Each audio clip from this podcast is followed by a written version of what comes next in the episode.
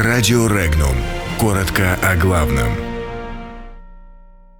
Минск готов к интеграции с Россией. Чехия ведет двойную игру. Минск готов к равным условиям с Россией. Российского дипломата не пустили в Чехию. Медведев уточнил условия сохранения транзита газа через Украину. В России уточняют список регионов с регулируемыми ценами на электричество. На Урале коммунисты хотят сохранить памятник Ленину.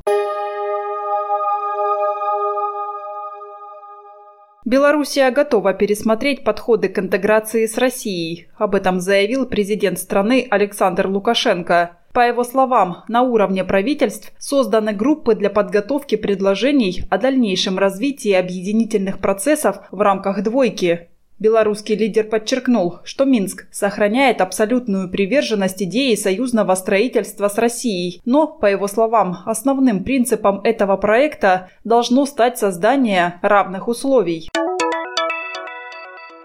Один из членов российской делегации во главе с министром промышленности и торговли России Денисом Мантуровым не смог попасть в Чехию. Ему было отказано. В качестве причины отказа называются соображения безопасности. Известно, что представитель Министерства иностранных дел России должен был участвовать в заседании Российско-Чешской межправкомиссии по экономическому, промышленному и научно-техническому сотрудничеству. В российском посольстве пообещали не оставить этот инцидент без ответа.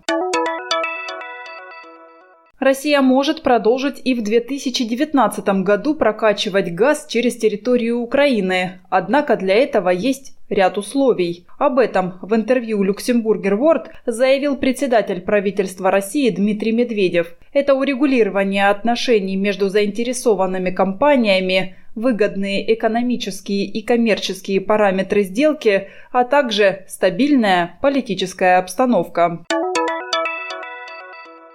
Правительственный законопроект, направленный на уточнение перечня регионов России с регулируемыми ценами на электричество, Госдума приняла в первом чтении. В список таких регионов предлагается включить Бурятию, Дагестан, Ингушетию, Кабардино-Балкарию, Карачаево-Черкесию, а также Карелию, Северную Осетию, Туву и Чечню.